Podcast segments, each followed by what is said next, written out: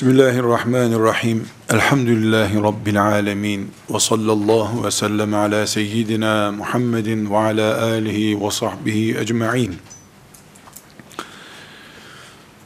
Arşa yürüyecek genç konuşuyoruz. Sloganları, kanı, nefesi, ciğeri yapacak mümin genç konuşuyoruz. Kur'an'ı yürürken bastığı toprakta hissettirecek şeriatın yetiştirdiği genç istiyoruz. Roma imparatorunu fare gibi görüp fareyi sol ayağıyla tepecek kadar yüreği güçlü, Allah'a imanı tam bir mümin gençten söz ediyoruz. Rabbimizin inayetiyle lütfu keremiyle bu kıvama gelmeyi isteyenlerdeniz. Allah kerimdir, latiftir, alimdir, habirdir. Bize bunu ihsan eder diye niyaz ediyoruz. Ama bunun bir de beşeri manada üzerimize yüklediği bir planlama çalışmasının da olması gerektiğine inanıyoruz. Temenni ile olacak olsa bütün müminler böyle olmak isterler herhalde. Kim ashab-ı keften biri olmak istemez bu dünyada. Temenni bazında. Pratiğe gelince vakit bulamayan bir türlü işlerini düzenleyemeyen pek çok mümin var. Ama ashab-ı kehf ya altı kişidir, ya yedi kişidir veya beş kişidir. Biz yaşadığımız günlerin ashab-ı kehfinden olmayı bize nasip etsin Rabbimiz diye kıvranıyoruz. Bunun için de çalışacağız, gayret edeceğiz. Her şey imanla dönecek yalnız. İmanımız kadar ashab-ı kehften yakın veya uzak oluruz. Bu imanımıza ait pek çok malumatımız muhakkak vardır. Her birimiz imanın şartlarını biliriz. Melekler hakkında ayrıntılar vardır. Kadere iman nedir? Ahirete iman nedir? Biliyoruz.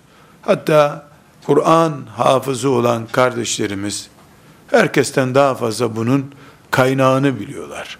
Kur'an ayetlerini biliyorlar. Ne mutlu onlara.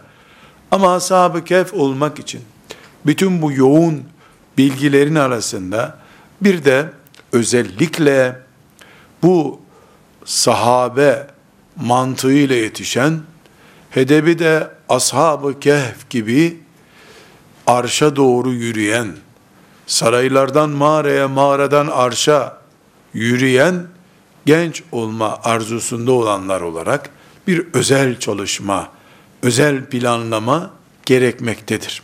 Bunun için dedik ki birincisi arşa doğru yürüyecek genç İslam'a da hayata da kuş bakışı bakacak.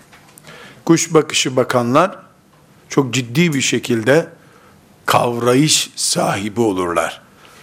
Kuş bakışı bakmadıkça da dünya bir engel olarak gözünün önünden gitmez. Milyonlarca ağacın bulunduğu bir ormanı ancak kuş bakışı baktığında orman olarak görürsün. Ağaçların içinde dalıp kalanlar 5-10 ağaç görmekle tüketirler ormanı. Hayat da böyle. Hatta dine bakışta böyle dedik.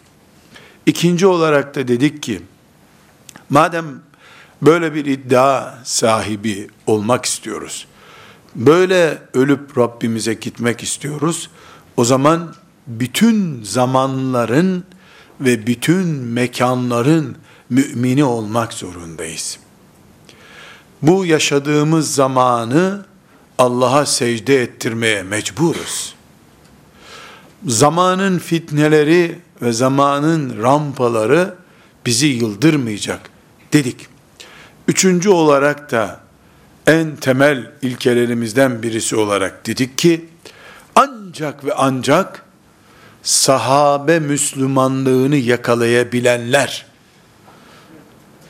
zamanının sahabi mantıklı Müslümanı olanlar bu yürüyüşe çıkabilirler. Ve ne demek sahabi mantıklı Müslüman olmak? Sahabi olmak mümkün olmadığına göre yeni bir peygamber gelmeyeceği için onu görüp de sahabi olmak mümkün olmayacağına göre sahabi kafalı mantıklı Müslüman olmak ne demek? Ashab-ı kiramın toplu olarak yaşadığı Müslümanlığı yaşayacaksın. Filan ekolden etkilenmemiş, orijinal Müslümanlık, ashab-ı kiram Müslümanlığıdır. Filan insanın peşinden gitmeyen, Resulullah'tan başkasını aleyhissalatu vesselam peşinden gidilecek kimse olarak görmeyen Müslümanlık sahabe Müslümanlığıdır. Bunun için de dedik ki eğer böyle bir ideali varsa Müslümanın o İslam'ı toplu olarak görecek. Bir başlığı ile ele almayacak Müslümanlığı. Tek başlığı ile ele almak ne demek? İyi Müslüman olmak için mesela ilim adamı olmak istiyor, Kur'an alimi olmak istiyor. Bunun için medreseye kapanıyor. 30 sene 40 sene Kur'an'la meşgul oluyor. O medresenin etrafında açılan meyhaneden haberi yok. İslam'ı bir köşesinden almış, hayattan koparmış Müslümanlık, sahabe Müslümanlığı değil dedik. İslam'ı sadece cihat olarak anlıyor. Savaşta, meydanda kılıç kullanmak olarak anlıyor. İslam'ın bir de Allah'ı zikretmek boyutu olduğunu idrak edemiyor. İslam'ı sadece tesbih çekmek olarak anlıyor, silah kullanmak olarak anlamıyor. İslam'ı sadece siyaset olarak anlıyor, ziraatten de İslam'la ilgili bir şeyler çıkacağını anlayamıyor. Dünyada Müslümanın, insanın hayat olarak yaşadığı ne varsa bunun hepsi İslam'dır, İslamlaşmalıdır. Mümin 20 yaşında mümin genç de sabah namazına kalkıp secde etmelidir. Ağrı dağı da o gün secde etmelidir Allah için. Ağaçlar ekilme, eğilmez, bükülmez ama Allah'a secde etmek zorundadırlar diye düşünmek zorunda. Mümin, genç, bu idraki yakalayan ancak ashab-ı kehf gibi Allah onlardan razı olsun sarayda Roma imparatorunu tekmeler Mağaraya yürür, mağaradan da Rabbine yürür. Ancak onlar yapabilir dedik. Bir başka temas ettiğimiz nokta, geçmişi özetliyorum, geçmiş dersleri. Dini, Peygamber sallallahu aleyhi ve sellemle intisabı bulunan, diploması, icazeti Resulullah'a dayanan alimlerden öğrenir. Matematiği Hristiyandan da öğrenir. Coğrafyayı Yahudi ile paylaşabilir. Ama din sıradan insandan, sıradan alimden de değil. Dini Allah adına konuşan peygambere dayanmış, temas halinde bulunan ulemadan öğrenecek. Ancak bu şekilde Müslüman, insan, sıradan Müslümanlıktan ashab-ı kef mantıklı Müslümanlığa yükselebilir. Dedik ki yine, kesinlikle İslam'ın azametini ve o azamete uygun bir kafa taşıyıp taşımadığını düşünecek. Büyük İslam, Adem Aleyhisselam'dan beri başlayıp devam eden şu büyük tarihin içerisinde mini kafalı bir Müslüman, cüce projeli Müslüman, kainatı kuşatmış İslam'ın evinin bahçesine daralmış Müslümanı bu projede yer alamaz. Müslüman olup cennete gider. Bir şey ona diyemeyiz. Biz sıradan cennete gidecek Müslümanları değil, arştan ashab-ı kehfle beraber cennete yolculuk edecek orijinal Müslümanı Kur'an-ı Kerim'in Kehf suresinde önümüze koyduğu Müslümanı konuşuyoruz.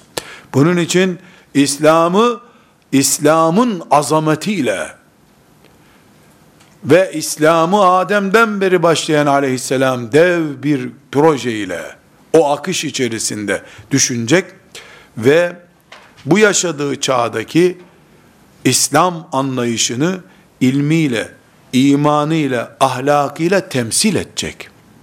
Tamam büyük düşünüyor, ahlakı o büyüklüğe uygun değil, çöktük. Çok büyük İslam'a uygun bir adam olmak istiyor ama imanında sıkıntı var. Belli konularda tereddüdü var veya cahil olamaz. Dedik ki bu projenin adamı ilmiyle, imanıyla, ahlakıyla bu üç şeyle proje adamı olduğunu, mağarada 300 sene Allah için beklemeye hazır olduğunu ispat edecek. Bu ispat üç şeyde olur dedik. İlimde, imanda ve ahlakta. Ashab-ı kiramın ahlakını yakaladığı zaman mümin insan büyük bir proje adamı olabilir. Ashab-ı kiramın imanını yakaladığı zaman, ashab-ı kiram gibi Kur'an ilmine vakıf olduğu zaman, Ali bin Ebi Talip'ten sık sık bir söz naklediyoruz radıyallahu anh. O sözü bugün burada bir kere daha tazelememiz lazım. Diyor ki, Allah beni bir sebep olup da arşa kadar yükseltse, levi mahfuzu görsem, döndüğümde imanım artmaz benim diyor. Bu sözü bir kahvede bir Müslüman söylese sen kafir oldun deriz ona. Nasıl levi mahfuzu göreceksin de senin imanın artmayacak?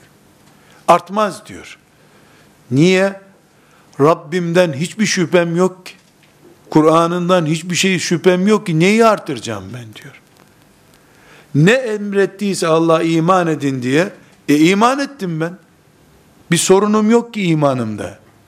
Eksikliğim yok ki ana kaynağına gidince şöyle iyice bir inanayım ben.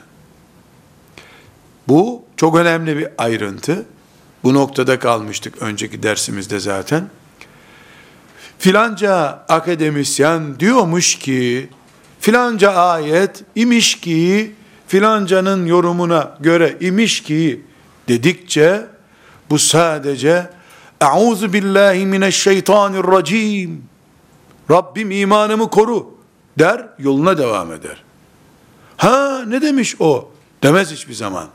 Ali bin Ebi Talip radıyallahu anh Levi mahfuza kadar çıksam imanım artmaz diyor. Çünkü ashab-ı kehf kafalı bir adam. Ama bu mümin genç filanca akademisyen demiş ki bu ayet Kur'an'da yanlış yere kondu. Acaba hakikat yanlış yere mi diyor? Bu ashab-ı kehfin mağarasına bile ziyarete dahi gidemez. Çünkü Kur'an'daki ayetlerin yeri yanlış. Bu ayet eksik sözüne bile inanabiliyor bu. Veya şüphe tereddüt edebiliyor. Bunun için beşinci maddemiz şudur. Beşinci maddeye geldik şimdi. Sorunsuz iman sahibi olacağız. Sorunsuz imanımız olacak. Nedir sorunsuz iman? Şüphe istemiyoruz. Bir, iki, denge istiyoruz. İnanıp hayatı ihmal etmek yok. Hayat da bizim için gerekli. Ahiret için çalışıyoruz zaten. Şüphe yok. Dengeli ve toprak Allah'a secde edecek. Toprağın üstüne ancak secde edenler basıp yürüyebilir diyen davetçi mantıklı olacak. Yani sorun olmayacak. Denge olacak imanının kalabalıklaşmasını, herkesin iman etmesini düşünen bir anlayışı olacak. İman edip kabuğuna çekilen değil, iman edip imanını yayan birisi olacak. Ve altıncı maddemiz, Peygamber aleyhisselam efendimizin şu sözünü unutmayacak. Nedir o sözü? Sizin en iyiniz, ahlakı en iyi olanlardır. İmanı mücahit imanı. Ve bu imanda tereddüdü yok, şüphesi yok biiznillahü teala. Ama aynı zamanda ahlak yarışına girmiş. Müslüman için ahlak denen neyse, o ahlakta sürekli bir mücadele halinde. İmanının sayısal değerini artıracak değil. İman edilecek şeyler belli çünkü. Onları toptan iman ediyor. Ama ahlak her gün ilave istiyor. Neden? 20 sene önce televizyona karşı ahlakı bozulmamış genç aranıyordu ashab-ı kehf olsun diye. O süreç geçti. İnternete karşı ahlakını koruyacak genç aranıyor şimdi. Yarın cep telefonundan korunmuş Müslüman diye bir proje çıkacak belki. Öbür gün daha farklı bir yerde sürekli mümin 24 saat ömrünün sonuna kadar temposu ve kalitesi artan bir ahlak tırmanışı gösterecektir. Hem temposu artacak hem kalitesi artacak. Dün ahlaklı delikanlı için kız gibi çocuk deniyordu. Türk örfünde böyle bir deyim var. Kız gibi delikanlı. Yani edepli, terbiyeli, kimseyi rahatsız etmez. Yetmez. O dünkü ahlak anlayışıydı belki. Bugünkü ahlak anlayışımız bizim melekler gibi dedirtmek zorunda. Elbette genç olarak, insan olarak şurada burada e, bir Müslüman delikanlının döküntüler yapması, yer yer sökmeler, sekmeler üretmesi, söküntüler görünmesi, düğmesinin kopması diyelim misal olarak. Bunlar olabilir. Tövbeyle, açığını kapatma mücadelesiyle bunun üzerine gidecek. Ne konuşuyoruz? Mağaradan arşa yükselecek kalitede gencin yaşam tarzını konuşuyoruz. Nasıl bir hayat mücadelesi içerisinde olacak? Çok basit bir örnek vereyim kardeşler. İlahiyat fakültelerinde ahlak dersi İslam ahlakı felsefesi diye okutulur. İslam ahlakı felsefesi. İslam ahlakı felsefesi kelimesini tam Türkçe öznesiyle nesnesiyle oturt. Bak nasıl Müslümanca bir şey olmadığını görürsün. Felsefe nedir? Başkalarına ait düşünceleri zihnimizde yorumlama tarzıdır. Yunan felsefesi diyoruz. Ne demek? Yunanların düşünce tarzını yorumlayış anlayışımız diyoruz bizim. İslam ahlakı felsefesi demek, İslam insanlığa ahlak diye bir teoriler sunmuştur. Biz de laik bir insanlar olarak bunu düşünüyoruz. Düşünmeye, Gazali mi doğru dedi, İbn Rüşd mü doğru dedi, düşünmeye çalışıyoruz. O ne biliyor musunuz kardeşlerim? O kitap şudur. İslam ahlakı felsefesi budur. Benim inne hiyarakum ehhasinekum ahlakan sizin en iyileriniz ahlakı en iyi olanlarınızdır diyen peygamberime ters bu cümle. Felsefe puanı en iyi olanlar peygamber aleyhisselamın gözünde iyi değiller. Ahlak bizde namaz gibi bir birimdir. Sabah namazı gibi bir parçadır dinimizden. Felsefesi yoktur. Namaz felsefesi desem ne olur? Belli kitlelerin kıldığı, yaptığı bir ibadeti biz yorumluyoruz. Nasıl yapılıyor, nasıl anlayışılıyor. Felsefe dışlama ifadesidir zaten. Ahlak bizde oturup tartışmak için değil, özümseyip yaşamak içindir. Şeriatımızın ahlakı, oturup insanlığımıza şekil vermek için var olan bir ahlaktır.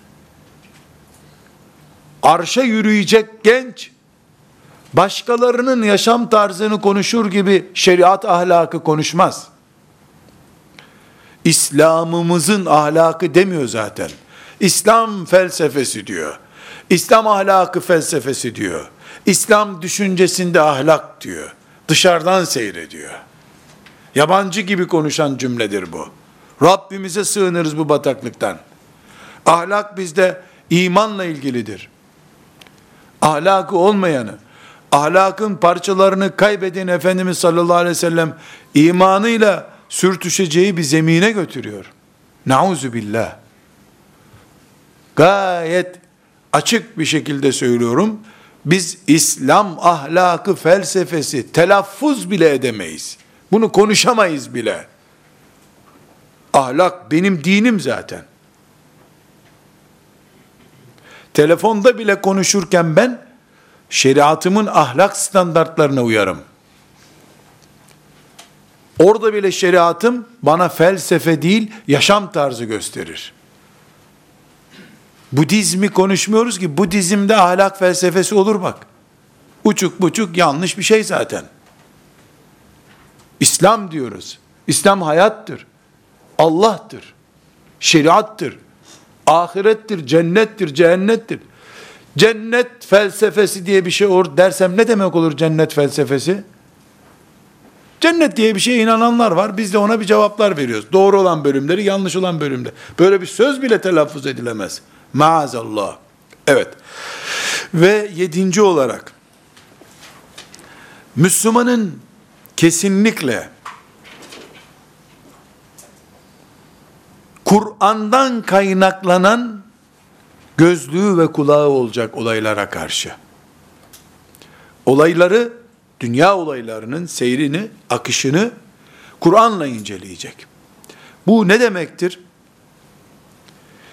Bir, eğer sen düşünce mantığını, bakan gözünü, dinleyen, haber dinleyen kulağını, Kur'an'ına göre dizayn etmiş olmazsan, başka bir şeye göre mecbur düşüneceksin sen o zaman.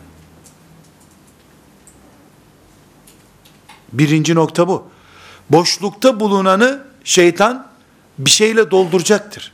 İki, Kur'an senin olayları, depremleri, afetleri, insanları, sosyolojiyi, insan psikolojisini anlayacağın yaşam tarzı anlamına gelmiyorsa Kur'an eğer, ne anlama gelecek Kur'an? Kur'an sana düşünme tarzı göstermeyecekse ne gösterecek? Yeni dünya düzeni diye bir düzen kurulmuş.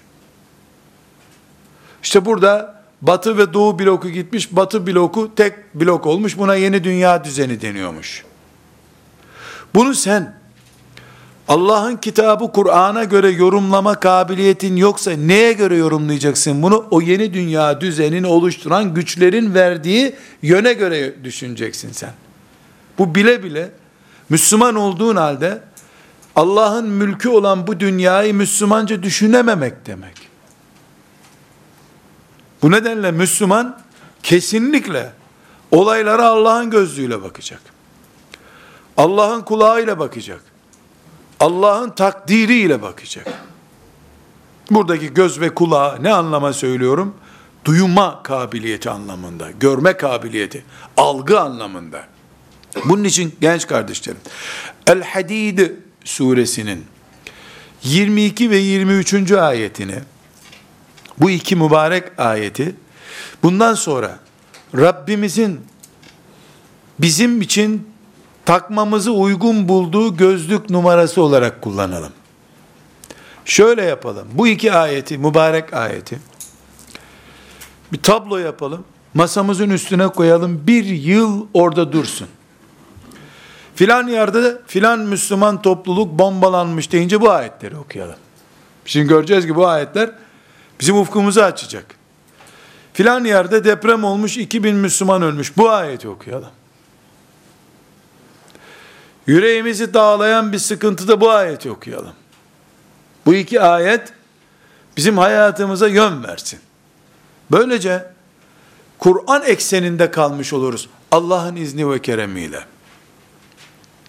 Kur'an ekseninde kaldıkça da Rabbimizin inayeti bizimle olur. İnşallah. Ayeti celileyi okuyayım.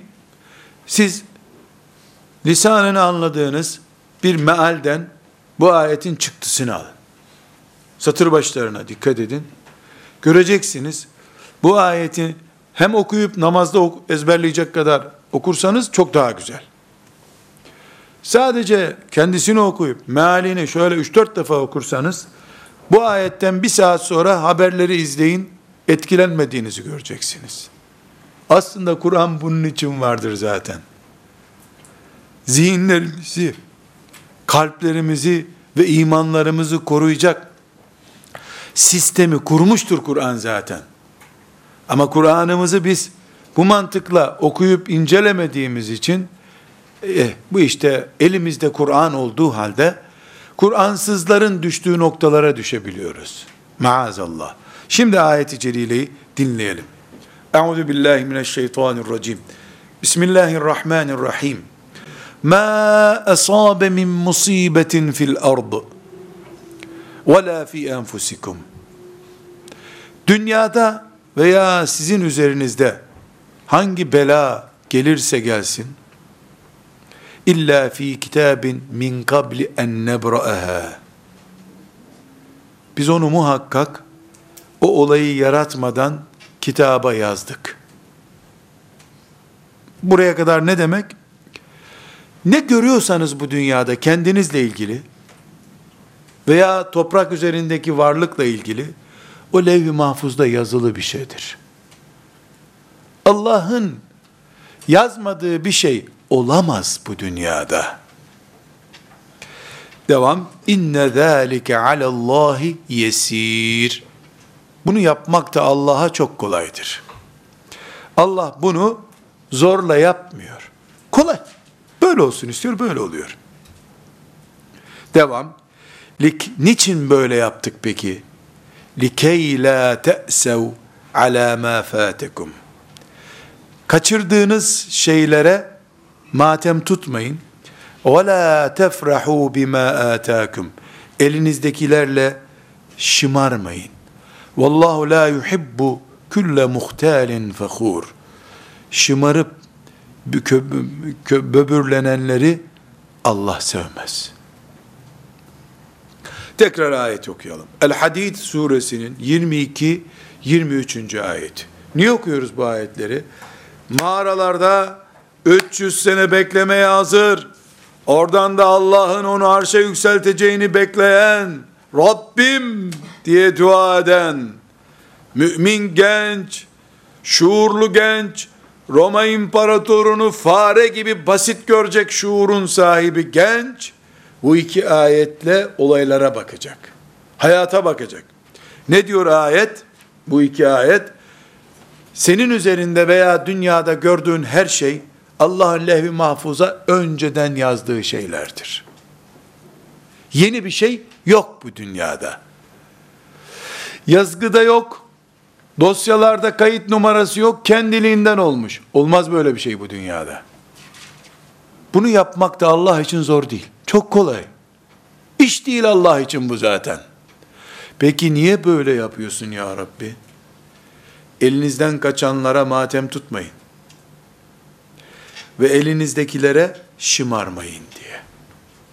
Çünkü Allah şımarıp böbürlenenleri sevmez. Genç kardeşlerim, bir, Rabbim ne istiyor? Geçmişin acılarıyla gün kaybeden genç istemiyor. Bir. İki, şımarık nesil de istemiyor. Niye? Çünkü Allah şımaranların elinden şımarma nedeni olan nimeti alır. Siyasi iktidar, siyasi iktidar. Mal, mal. Alim, alim. Alim de ümmet üzerinde bir nimet. Resulullah'ın sallallahu aleyhi ve sellem şeriatını olduğu gibi temsil eden bir alim, bir İslam devleti demektir. Onun kıymetini bilmezse kitle olarak müminler Allah alır onu. Şımardın çünkü. Allah İslam'ın devlet olarak yaşanacağı zemini kullarına lütfeder. Şımarır kulları alır. Hiç affetmez. Çünkü hayata her şey Allah'ın elinde. Bir, iki, ağlamama gerek bir şey yok bu dünyada. Üç, şımarırsam Allah affetmez. Bu üç şeyin mantığıyla bakıyorsun sen. Nereden öğreniyoruz bunu? El-Hadid suresinin 22 ve 23. ayetlerinden öğreniyoruz. Sır değil bu gençler. Bu sır değil. Ne bu peki? Ayet. Gayet açık ayet. Ashab-ı kiramı görmüş nesil, Allah onlara rahmet eylesin, neredeyse ashab-ı kiramın kıymetini bilmeyecek gibi tavırlar gösterdiler. Hüseyin'i görenler radıyallahu anh ayaklarına kapanacakları halde karşısına çıktılar. Ali'nin karşısına dikildiler. Allah nimetini aldı. Evet sahabinin zaten eceli gelip gidecekti. Ama o sahabi ortamını da dağıttı Allah bu sefer. Aynı şey bugün de geçerli. Alimini harcayan, mevcut İslami cemaat mantığını harcayan, israf eden mümin, Allah'ın nimeti kesilsin diye gayret eden bir insandır. Keser Allah nimetine. Devamı gelmez bu sefer. Demek ki mümin her şey Allah'ın elinde. Ağlamama gerek yok, şımarmam doğru değil. Bu üç çizgiyi çizecek, çalışmaya devam edecek. Ve sekizinci prensibimiz, dedik ya zaten ilmihal biliyoruz, kısa surelerin meallerini biliyoruz, ama mağarayı Ashab-ı Kehf medresesine çevirecek, oradan da Allah'ın rızasını kazanacak ve arşa yükselecek genç için ek proje getiriyoruz. Namaz eğitimi zaten var. Oruç zaten var. Belki de hafız zaten Kur'an da biliyor. Ek eğitim istiyoruz. O ek eğitimin 8. maddesi arşa tırmanacak mümin, genç, ufku dünyadan ve evrenden daha geniş olacak. Dünya kadar demiyorum. Dünyadan daha geniş olacak. Çünkü Resulullah sallallahu aleyhi ve sellem kesinlikle böyle bir nesil yetiştirdi. Dünyadan, evrenden daha büyük düşünen bir nesil yetiştirdi. Ve onlara ne tembih etti? Bu evren yıkılmaya başladı. Kıyamet kopuyor, siz elinizdeki fidanı dikin dedi. Bu ne demek? Dünya çapından daha büyük bir çapla hayata bakmak demek. Dünya yıkılıyor ya. Bu ağaç 10 sene sonra büyüyecek. Nerede büyüyecek? Dünya gidiyor. Sen ağacını dik. Onun için arşa tırmanacak genç, mağarada kalacak genç, öğretmen olduğu zaman bu çocuk adam olmaz demez. Onun önüne kaplan bile getirilse eğitilmek için bu adam olacak diye eğitir onu. Bu köyde 10 senedir kimseyi namaza başlatamadım diyemez genç bir imam eğer bu mağara kafalı insanlardansa. Ne der? 10 senedir namaza çağırıyorum. Kimse namaza gelmedi. Ama ben bir söğüt ağacının altında çağırdım. O ağaç Allah'ı duydu. Tarladakilere söyledim, bitkiler duydu. Köyün deresinin kenarında namaza çağırdım. Akan sular Allah diye duydu. Toprak şahidim, su şahidim, söğüt ağacı şahidim, bitkiler şahidim, o gün benimle beraber bulunan melekler şahidim, Allah şahidim. Kim kılarsa kılsın, kim kılmazsa kılmazsın. Der ve yoluna devam eder. Çünkü mümin gencin ufku dünyadan büyüktür. 7 milyar insandan daha büyüktür. Çünkü o Allah'ın gördüğünü görmek istiyor. O Kur'an kafalıdır O Hadid suresini okumuştur. لِكَيْ لَا تَأْسَوْا عَلَى مَا فَاتَكُمْ Elinizden kaçanlara ağlamayın, matem tutmayın diyen Allah'ı duymuştur o. Parasını da kaybetse ağlamaz. Etrafındakileri de kaybetse ağlamaz. Talebeleri onu satıp gitse de ağlamaz. 20 sene, 30 sene, 40 sene bir köyde tek kalsa da ağlamaz. Tek değil ki Allah'la beraber çünkü. Ashab-ı Kehf 300 sene bu ruhla beklediler. Evet. Ve dokuzuncu başlığımız İslam elbette geri gelecek. Devletiyle, halifesiyle, şeriatıyla vallahi gelecek. Billahi gelecek. Zerrat sayısı kadar Allah'a yemin olsun gelecek. Gelmeyecek diyen başka mezarlık bulsun. Müslümanların mezarlığına gitmesin. Ama mucizelerle gelmeyecek. Alın terleriyle gelecek. Dolayısıyla bu arş yolcusu genç, mucize bekleyen genç değildir. Mucizeler gösterecek işler yapan gençtir. Alnının terini silmeye vakti olmayan gençtir. Şeyh efendilerin, hoca efendilerin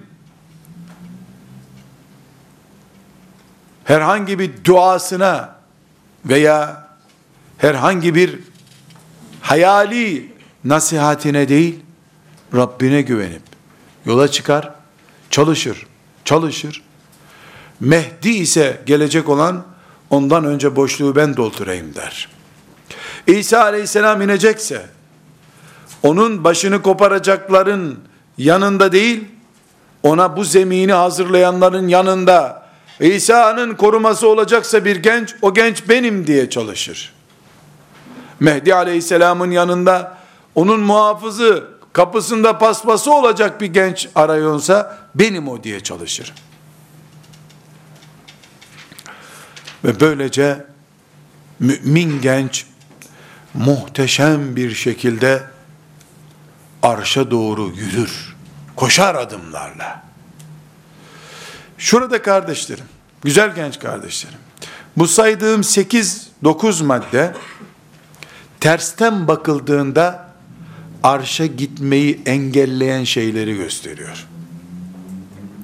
Hoca efendisinin, vakıf büyüğünün projelerini bekleyen arş yolcusu değildir. Projeleri avucunun içinde kıvranıp durarak ezip büzen mümin genç o gençtir. Yürüyen Kur'an oluncaya kadar Resulullah sallallahu aleyhi ve sellemin yaşayan üsamesi oluncaya kadar ahlakını yükselten genç o gençtir. 40 kere ölse, 40 kere de dirilse, 41. yaşayışında bile hiçbir şey olmamış gibi Allah için yola devam eden genç, likey la te'sev ala ma fatikum. O gençtir. Bir gün onu müminler kurulmuş İslam devletinin başına getirseler, İslam devletinin halifesi olarak da ilk cuma namazı için mihraba geçse, Mescid-i Aksa'nın yakınında ki inşallah ilk cumamızı orada kılacağız. İnşallah oradaki bir milyarı alacak büyük bir meydanda şöyle uzaydan büyük helikopterlerle hoparlörlerin sesi taşıdığı büyük bir milyarın duyulduğu şöyle bir hayal işte. Ama gerçek hayal. Cuma namazında tekbir getirirken zamanında Resulullah on binlerce peygambere burada bir namaz kıldırmıştı. Ey Allah'ım bu şirk düzeni asırlarca Mescid-i Aksa'yı bu kadar tarumar etti. Yahudi kirletti. Resulullah'tan sonra ilk cumayı kıldırmayı da bana nasip ettin. Ne şeref bu yahu bile demez. وَلَا تَفْرَحُوا بِمَا آتَاكُمْ çünkü. Elinizdeki nimetlerle şımarmayın demişti ya Allah. O şımaranları da sevmez buyurmuştu ya. O belki o gün bu ne büyük nimet ya Rabbi deyip o nimetin altında ezilmemek için o nimetin nankörü olmamak için tefekkür ederken o birinci tekbiri aldığında kalp krizi geçirip yere yığılıp cenazesini müminler kılar aynı yerde hale gelir. Nimetin büyüklüğü önünde, nimetin sahibinin huzurunda bulunduğundan dolayı. Şımarmak yok bu mümin için. Şımaran, yolculuk standartlarını kaybeder. Umutsuzlar, hem kendileri gidemez hem gidenlere engel olurlar. Onun için arş yolcusu olamaz onlardan. Onlar dört kişinin omuzunda mezara, mezardan da inşallah iman ehli olarak ölürlerse cennete giderler. Ama bu kaybettiğine ağlamayan, elindekine şımarmayan, her şeyi Allah'ın levh-i mahfuzunda zaten yazdığına iman edenler var ya, onlar dört kişinin omuzunda mezara gitmeden, trilyonlarca meleğin kanatlarıyla arşa giderler Allah'ın izniyle. Çok büyük bir farktır bu.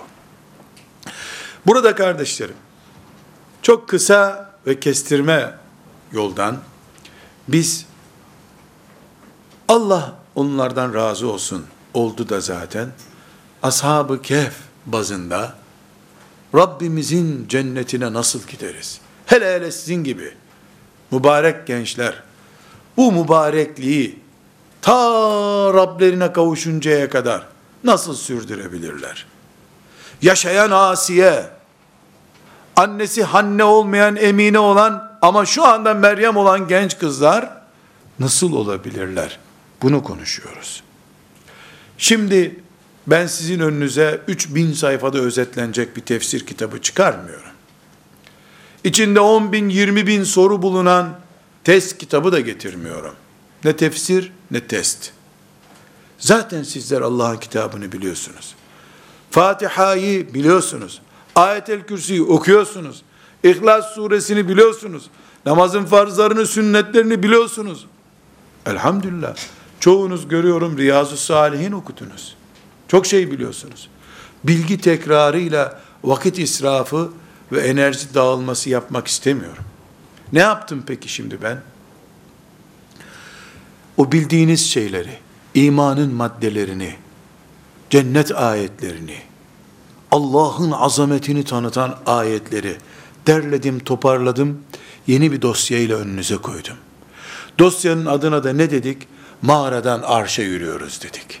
İnşallah. Rabbim lütfederse. Sonra ne dedik? Mini saraylarda yaşıyorsunuz. Roma kültürü, Roma İmparatorluğu kültürü internet oldu, cep telefonu oldu, önünüze akıyor sizin. Onu mikrop gibi görüp, sonra da tepeleyip mağaralara doğru, yani Rabbimizin razı olacağı yerlere doğru yürüyüp, orada 300 sene, 3000 sene, kıyamete kadar, İsrafil aleyhisselamın ikinci suruna kadar beklemeye razı olup, oradan arşın özel misafirleri olarak, arşın gölgesinde bekleyen delikanlılardan olmanın özetini konuşuyoruz. Ders ders bunu konuştuk. Şimdi şöyle bir kapanış yapacağız bu derse inşallah. Not defterlerimize belli maddeleri yazıp 10 maddede bunları özetleyeceğiz. Bu arşa yürüyüş projesini ayda bir, senede bir test edecek başlıklar yazalım. 10 başlıkta ne durumdayım? Hani ara sıra arabanın benzini biresine bakılmıyor mu giderken? İstasyona kadar yetecek mi bu diye. İbreye bakmıyor musun kaç kilometre yapıyoruz? Trafik kuralı ihlali var mı? E, arabaya bindin gidiyorsun ama bu araba sonsuza kadar gitmez ki. Belli kurallarla yürüyor. İnşallah arşa doğru yürürken bu yürüyüşümüzün ne kadar gerçekçi, ne kadar kalıcı olduğunu test edeceğimiz 10 başlık özetlemek istedim. Elbette bu çok farklı bir zaviyeyle 300 başlığa da çıkabilir. İki başlığa da düşebilir. Ama ben kısa cümlelerle bunu özetleyeyim. Siz not alın. 1, 2, 3, 4, 5, 10 diye not alın. Yer yer bunun karşılığına puan verin. Şu maddede 100 üzerinden 80'deyim. Geçen hafta 70'tim. Filan maddede 90'dım 60'a düşmüşüm. E peki ben kendi puanımı verirsem kopya çekmem mi? Çek, zarar yok. Kendini aldatıyorsun çünkü. İstersen hepsine 100 puan ver. Oturduğun yerde gittim zannedersin. Pilot yetiştirirken nasıl yetiştiriyorlar biliyor musunuz? Hemen al bunu uç demiyorlar. o pilotların bulunduğu kabin uyduruk olarak var. Bir yerde böyle bir odada. Oraya oturtuyorlar pilotu. İşte gazına şoförce konuşalım biz orada ne yapıldığını gazına basıyor, direksiyonu çeviriyor. O sanal bir alemde uçtuğunu zannediyor. Uçuyor uçuyor. Mesela hata yapıyor, küt bir buluta çarpıyor. Böylece pilotu yetiştiriyorlar. Nasıl araç kullanacakları böyle e, çocuk parkı gibi bir yerde küçük küçük tabelalar var. Pilotları da böyle yetiştiriyorlar. O pilot o saatte 900 kilometre yaptım diyor. Halbuki 9 santim bile gitmedi bir yere. Sanal alemde uçtuğunuz zaman. Hatta bunu o çocukların bir silahlı oyunları var ya bilgisayarda. Onlar da vurdu vurdu kırdı. Aa beni vurdular falan diyor. Çocuk oturuyor halbuki. Bir tür bunun gibi yani. Buna benziyor. Yani istersen sen sanal alemde pilot ol. Ben gerçek alemde test ettilim bunu diyorum. Yani ben Allah'ın izniyle herhalde ashab-ı kehfi de geçmişimdir şimdi. Zannetme sanal alemde. Herkes puanını kendisi verecek. Bir, ihlas. İhlas. Ne demek ihlas? Sen ve Allah. Üçüncü isim yok demek. Sen ve Allah ihlas demektir. Ne kadar sen ve Allah'sın bunu sadece sen bilirsin. Mesela bana gelip yani bütün dünya beni alkışlasa etkilenmem ben dersin. Esasen bir kişi eksik alkışlasa uyuyamazsın o gece belki de. Onu sen bilirsin. Yer yer kendini test edersin. Mesela başarılı bir kamp yaparsın bir yerde görevli olarak. Döndüğünde vakıf başkanı Allah razı olsun çok güzeldi demez. Unutur bunu demeyi sen küsersin. Aa biz bir haftadır anamızdan ayrı vakıf yaptık. Kamp yaptık. Allah razı olsun diyen bile yok. Allah, sen ve alkışmış demek ki bu. Üçüncü kelime var burada. Ne kadar var onu sen bilirsin. Hoca efendisin, davetçisin. Adamı alkolü bırakmaya teşvik etmek istiyorsun. Yapma etme diyorsun. Hadi git işine be dedi. Bir sarhoş lafı söyledi. Aa, bir saattir boşuna konuştuk dedin. Allah, sen ve sonuç diye bir şey vardı burada. Sonuç üçüncüsüydü bunun. İhlas ne demek? Ben varım ve Allah'ın önündeyim. Gerisi yok dünyanın. Hiç kimse yok dünyada. Allah'la ikimiz varız. Bu Ebu Bekir'de yüzde yüz böyleydi arkadaşlar. Ömer bin Hattab da böyleydi. Osman da Ali de böyleydi. Allah onlardan razı olsun. Bizde yüzde yüz böyle mi? Bilmiyorum. Kendimi biliyorum değil. Yüzde üçlerde miyim, yüzde beşlerde miyim bilmiyorum. Olsun istiyorum. Gayret ediyorum. Yükseltmeye, bu nasıl yükselir? E, İmam Gazali'nin İhya Ulumuddin'den veya Riyazu Salihinden İhlas bölümünü okuyacaksın. Bu bir eğitim meselesi. Bir daha okuyacaksın. Böyle ateşli konferanslar dinledikten sonra Allah dostu veli bir zata gidip bana ihlası özetle diyeceksin. Nasihat isteyeceksin. Tedavi meselesi. Gıda gibi bu. İki, test noktamız. Haramlara, ibadetlere ve belalara karşı sabrını test edeceksin. Haramlara karşı, ibadetlere karşı, belalara karşı.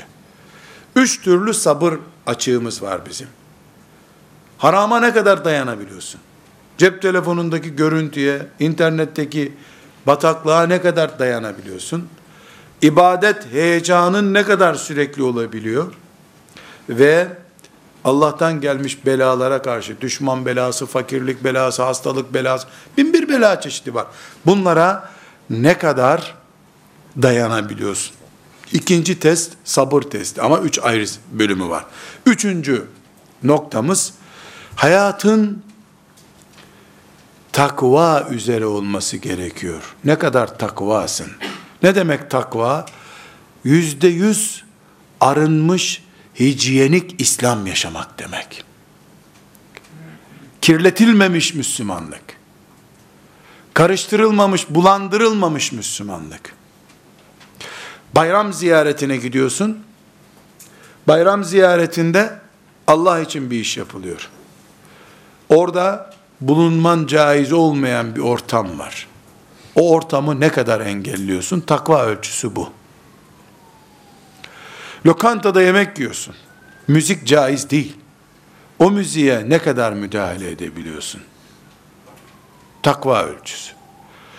Takvanın eksikliği gavurluk değil. Hız eksikliğidir. Takva 100 ise, senin takvan da 70'te ise, birim olarak, sen 30 eksi kilometre sürat yapıyorsun demektir. Yüze çıktığın zaman Ebu Bekir gibi radıyallahu anh, Ali gibi radıyallahu anh, yüzde yüz ilerliyorsun demektir. İhlas maratonun senin takva hızına bağlı.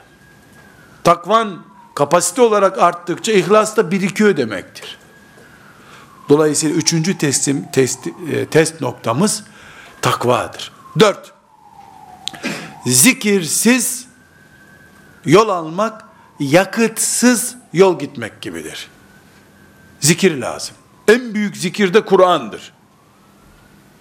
Sonra tesbih dediğimiz şeylerdir. Subhanallah, elhamdülillah, Allahu Ekber, La ilahe illallah Muhammedun Resulullah, Subhanallah ve bihamdi, Subhanallahil azim ve bihamdi. Estağfurullah ellezî la ilahe illa huvel hayyel kayyum ve etûbü ileyh.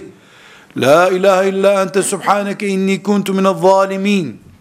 Hasbunallah ve ni'mel vekil. La ilahe illallah vahdehu la şerike leh. Lehul mulku ve lehul hamdu ve hu ala kulli şeyin kadir. Hepsi bunların tesbih. En büyükleri Kur'an. E tesbih ben ezber bilmiyorum. Fatiha bilip Kur'an okumuyor musun? Okuyorsun. E Fatiha biliyorsun. Yedi kere Fatiha oku sabah namazından çıkarken. Kur'an'dan büyük zikir olamaz bu dünyada. Adı zikir Kur'an'ın zaten. وَاَنْزَلْنَا اِلَيْكَ zikra. Sana zikir indirdik Allah. Adı zikir Kur'an'ın adı. Kur'an'ın adı zikir bir defa. İhlas suresini her mümin biliyor. Yüz defa İhlas suresi oku. Demek ki dördüncü test, test noktamız ne kadar zikir sahibisin, ne kadar yakıt var demek oluyor. Bu şu demek değil. Sabahtan akşama kadar on cüz oku her gün. Yok. Hafızsan günde bir cüz oku, iki cüz oku. Hafız değilsen bir standart belirle. Her gün üç sayfa Kur'an okuyacağım de. Üç ayda bir hatim indireceğim de. Sabah namazından sonra on defa La ilahe illallah vahdehu la şerike leh lehul mulku ve lehul hamdu ve ala kulli şeyin kadir diyeceğim de. Allahümme ecirni minen nar de. Yani bir tesbih çeşidi Standart bunları e, hepsine birden başlayıp boğulup gitme. Yavaş yavaş artır. 40 yaşına geldiğinde günün iki saatini zikre ayıran bir mümin olmuş olursun. Bunu da bir hoca efendiden destek alarak yap. Beşinci noktamız. Allah hazırlıklı olun buyuruyor. Ve e'iddu lehum mestata'tum min kuvvetin. Düşmana karşı şeytana karşı, hayatın sıkıntılarına karşı mümin hazırlıklı olacak. Kafirler bunu sigorta olmak olarak anlıyorlar. Biz ise çalışıp güçlü olmak şeklinde anlıyoruz. Sen düşmanları olan, şeytandan, münafıklardan, kafirlerden düşmanları olan bir müminsin. Dolayısıyla sen ne kadar hazırlıklısın? Siyasette, ticarette, infak yapacağın malda, aile hayatında, okumuşluk, kültürlük birikiminde nelerin var? Hazırlığın nedir? Bunu test edeceksin. Altıncısı,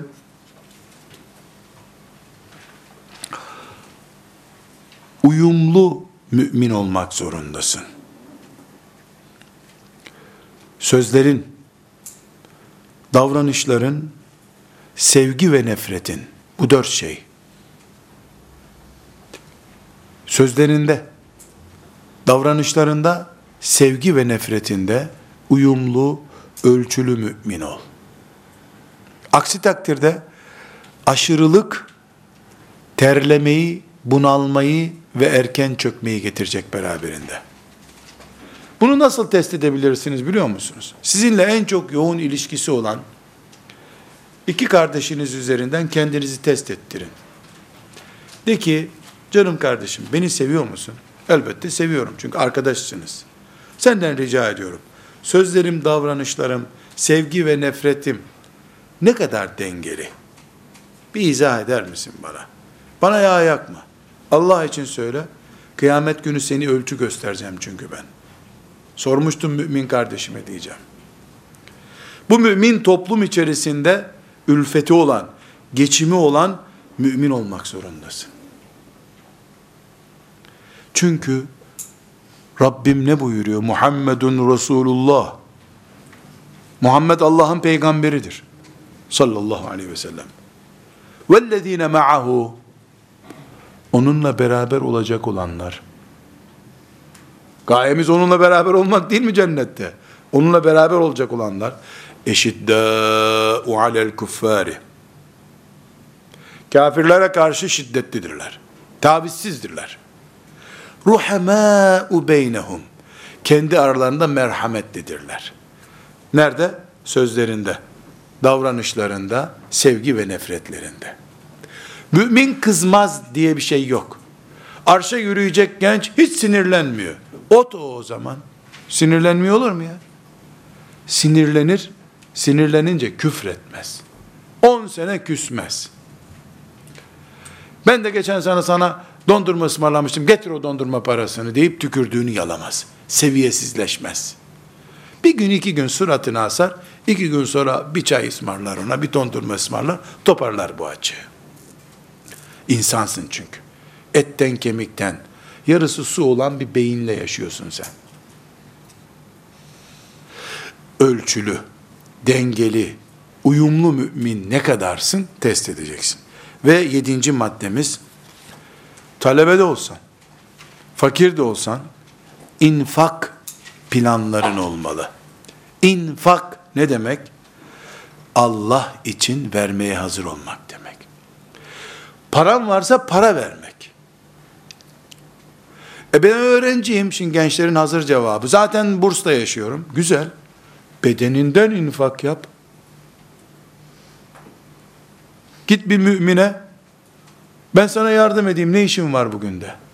Camiye git. İmam efendiye de ki burayı siz mi süpürüyorsunuz? Ben size bugün yardım edeyim. İnfak ediyorum. Bedenimden infak ediyorum. Tebessüm infakı yap. Sen infak diye bir ruh kazan. İnfak diye bir ruh kazan. Bu ruh paran olduğu zaman para olarak yansısın. Sıhhat gerektiği zaman sıhhat olarak, beden olarak yansısın. Hazır olama sen. Sen hazır olmazsan, şimdi gençken her çeşit infaka, e bu sefer paran olduğu zaman da para vermekte zorlanacaksın. Yarın senin büyük bir vakfın, büyük bir derneğin olduğu zaman, Allah yolunda o derneğin tabelasını da veremeyeceksin sen. Yeri gelecek, bu on binlerce üyesi bulunan derneğimiz, İslam'ın geleceğine infak edilmiştir deyip tabelayı söküp, bu İslam'dır artık diyemeyeceksin. Diyemiyorlar nitekim insanlar şimdi. Ve sekizinci madde. Asla, asla din üzerinden bir şeyi tartışma. İlim yolunda bile olsa, tartışma konusu din olduğu zaman bataklıktır. Şafii mezhebi ile Hanefi mezhebi arasındaki farkı tartışma sen. Hangi mezheptensen onu yaşa. Ve bunu tabi test ediyorsun. Tartıştın mı? Ben hiç tartışmadım. Zaten talebesin ki sen kimle tartışacaksın? Tartışanları dinlemek hoşuna gidiyor mu onu söyle bana. Gidiyor. Bu gen sana kaymış. Yarın sen de etkin ve yetkin olduğun zaman tartışacaksın. E ilim ilerlesin. Bu ilerlemek için değil. Burada bir kıssa naklederler. Ebu Hanife rahmetullahi aleyh kelam ilminde yani Kur'ani meseleleri tartışmada, imani meseleleri tartışmada zirve bir isim. Hatta bir gün düşmanı olan birisi demiş ki ona bu Ebu Hanife şu caminin ağaçtan olan direğini altın diye iddia etse inanırım ben. ispat edecektir çünkü. Altın olduğunu ispat eder demiş. Yani böyle güçlü mantığı olan biri. Oğluna bir gün demiş ki oğlum bir daha bu kelam ilmiyle meşgul olma demiş. Baba sen bunun sultanısın beni engelliyorsun demiş. Demiş ki yavrum ben Allah'ın dinini yüceltmek için uğraşıyorum sen galip olmak için uğraşıyorsun demiş. 1200 sene önceki olay bu. Din üzerinden tartışma yok. Dokuzuncu madde, evlenmek farz değil. Ama vakti gelince aile projen olsun. 70 sene bekar kalmaya da davanın uğruna gerekmiyorsa hazır ol. Ama aile projeli bir mümin misin ona da bak. Çünkü başka türlü iffetin teminat altında olmaz. İffetsizler de arşa yürüyemezler. Ve 10. son başlığımız. Test yapıyoruz kendimizi. Cihat Müslümanın motor gücü demektir. Cihatta ne durumdasın? Talebeyim. Elbette talebesin. Cihat sadece Mescid-i Aksa eteklerinde savaşmak değil. Sabah namazına kalkmak diye de bir cihat var. Ananın babanın meşakkatine katlanmakta da cihat var. Nefis terbiyesinde de cihat var. Cihadın bin bir çeşidi var. Allah'ın adı yüce olsun. Şeriatı üstün olsun derken hep ordular mı Allah'ın şeriatını getirecek? Hayır. On binlerce genç tertemiz analarından doğduğu gibi internetin ahlaklarını bozmadığı, tertemiz alınları açık melekler gibi delikanlı olarak ümmetin temsilini gösterdikleri zaman şeriat gelmiş olacak zaten. Bu da cihat işte.